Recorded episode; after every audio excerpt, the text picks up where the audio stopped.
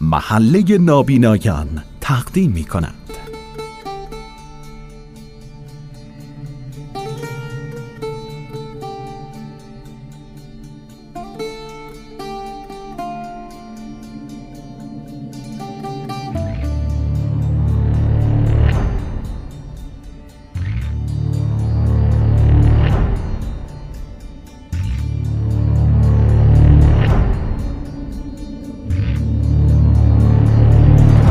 نشریه جهان آزاد شماره سه.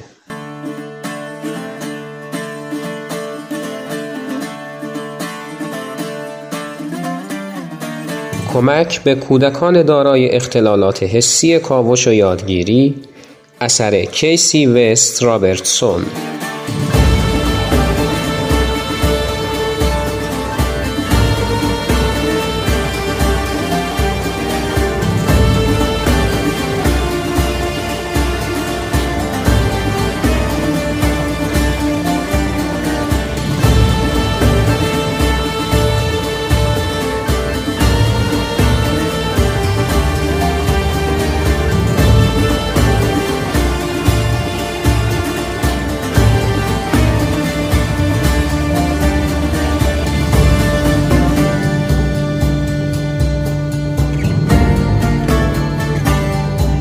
مترجم پریسا جهانشاهی گوینده میلاد نصرتی.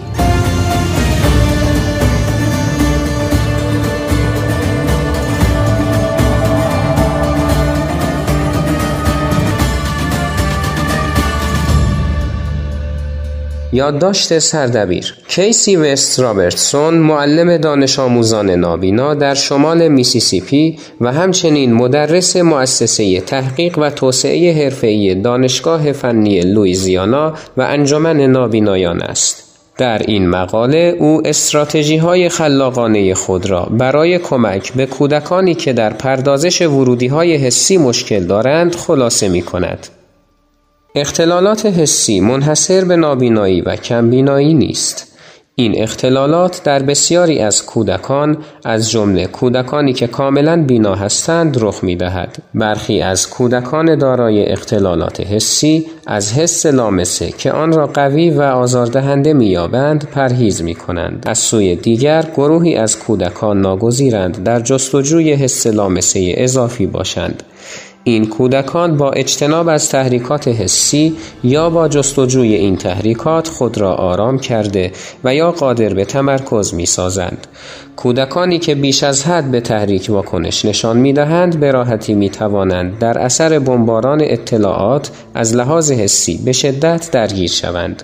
هنگامی که کودکان به لمس کردن بیش از حد حساس باشند گاهی اوقات این شرایط به عنوان حساسیت لمسی شناخته می شود همچنین کودک ممکن است نسبت به صدا بسیار حساس باشد یا در برابر شنوایی حالت تدافعی داشته باشد. این برای والدین و معلمان مهم است که محیطی به منظور کمک به این کودکان ایجاد کنند تا آنها قادر باشند از نظر حسی به ثبات و آگاهی های لازم برسند و بتوانند به طور مؤثر مطالب مورد نیاز خود را بیاموزند.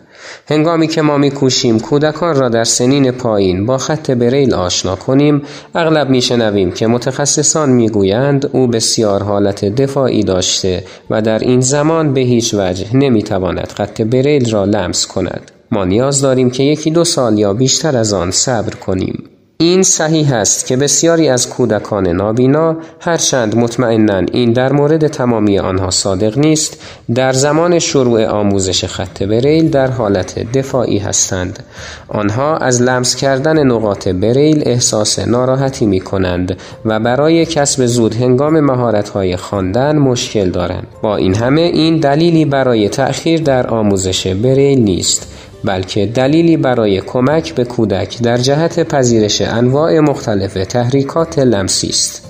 کودکان تحریکات لمسی را به دو طریق درک می کنند. این تحریکات قادرند آنها را تسکین داده و آرام کنند یا اینکه آنها را به حالت دفاع یا حساسیت برسانند غالبا فعالیت هایی که کودکان را به لمس مداوم و پیوسته وادار سازند به تسکین و آرامش کودک کمک می کنند در حالی که لمس سبک و سریع در افزایش میزان هوشیاری کودک مؤثر است برخی کودکان در برابر کثیف شدن دستها یا لمس مواد با بافتهای خاص مانند آنهایی که مرتوب، رقیق یا لغزنده هستند مقاومت می کنند. هدف والدین یا معلم معرفی تدریجی و تماس کودک با ساختار متفاوت مواد گوناگون و هر بار طولانی تر از پیش است. مثلا یک ثانیه موادی مانند گل را به کودک معرفی کند. احتمالا کودک تمایلی به لمس آن نخواهد داشت. تماس بعدی کودک با این مواد می تواند به مدت دو یا سه ثانیه ادامه یابد. با هر تماس این مدت می تواند کمی طولانی تر شود. معلم همچنین می تواند شیعی که دانش آموز دوست دارد با آن بازی کند را انتخاب کرده و نقطه کوچکی از آن را به ماده نرم مانند گل بیالاید. کودک می تواند به تدریج ماده لزج را در جریان بازی با آن شی لمس کند. من پی بردم که کودکان اغلب مواد شکل پذیر و نرم یا اشیاء زبر و خشن را ترجیح می دهند. به طور معمول هیچ طلاقی بین این دو وجود ندارد اگر کودکی مواد سخت را دوست داشته باشد شما می توانید کار با وی را با یک ظرف پر از رشته فرنگی ماکارونی سخت شروع کرده و به وی اجازه دهید در ته ظرف به دنبال یک اسباب بازی بگردد. در مرحله بعد کودک باید اسباب بازی را در ظرف برنج خام پیدا کند. هر ظرف را با ماده ای نرمتر پر کنید تا سرانجام کودک قادر باشد به دنبال یک اسباب بازی در ظرفی پر از توبهای ای یا ظرفی مملو از پر بگردد. اینها فعالیت های عالی برای کار با کودک در خانه علاوه بر درس های مدرسه یا جلسات کاردرمانی هستند. راه دیگر برای کمک به کودکان در مقابله با حساسیت لامسه این است که آنها را واداریم در حالی که بر روی یک تاب میچرخند و تاب می‌خورند انواع بافت های گوناگون را لمس کنند.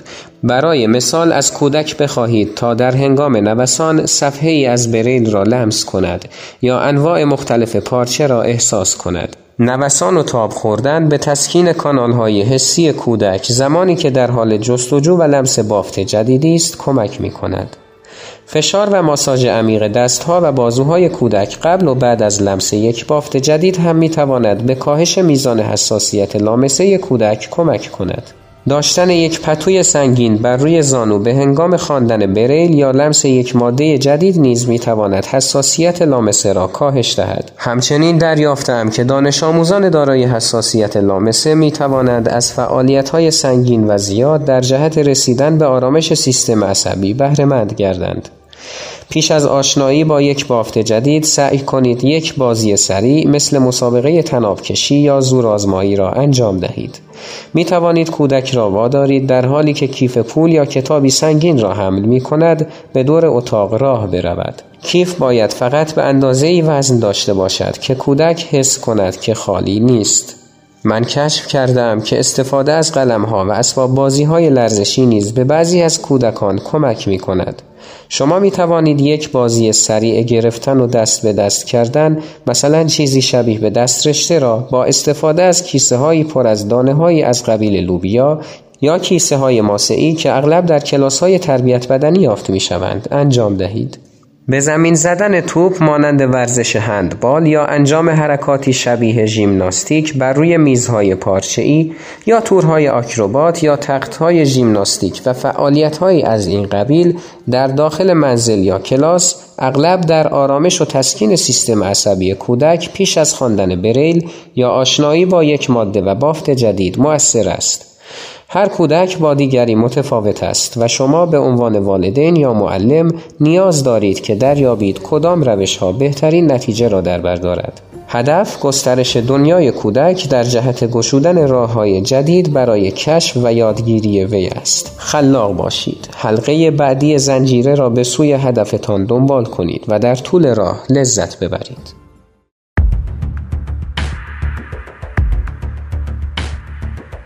شناسنامه نشریه جهان آزاد همانطور که از نام این نشریه برمی آید قرار است به تجربیات نابینایان، والدینشان، اطرافیانشان، دوستانشان و هر انسانی که تمایل به فهم معلول و معلولیت دارد و توانسته در این راه به چیزهایی نیز دست یابد بپردازد. البته ما تمرکزمان بیشتر بر روی تجربیات عزیزان در حوزه نابینایی است. می‌خواهیم ببینیم والدین یک نابینا برای دستیابی فرزندش به حق و حقوقش دست به چه اقداماتی می‌زند. می‌خواهیم ببینیم تمامی افراد و کسانی که با نابینا در ارتباط هستند چه کاری برای هرچه مستقلتر شدن فرد با آسیب بینایی انجام می‌دهند و کدامشان اثر بخش بوده است. خلاصه کلام این که می خواهیم در حوزه نابینایی از تجربیات دنیا بهره بریم تا روزی با آگاهی از این تجربیات بتوانیم به خود تلنگری زده و به سمت اهدافمان حرکت کنیم. البته اگر پدر یا مادری و دوست آشنایی در ایران عزیز نیست توانسته برای حل مشکلی از مشکلات بیشمار نابینا راه حلی پیدا کند می تواند آن را در قالب یک مقاله در اختیار ما قرار دهد. چون ایران هم بخشی از این جهان است و ما هم برای جمع آوری این تجربیات همیشه لازم نیست دست به دامان جراید غرب باشیم.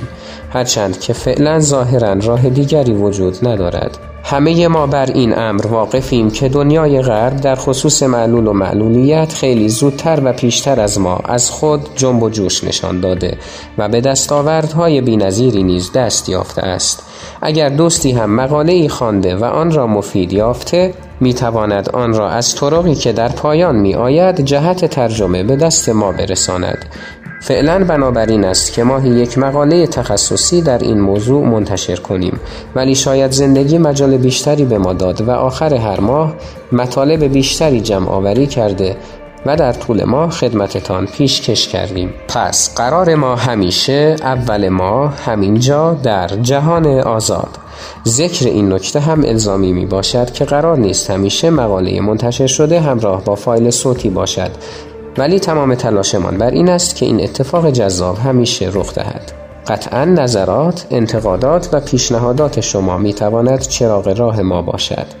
ایمیل کن at sign gmail.com آیدی تلگرام at sign به امید جهانی آزادتر.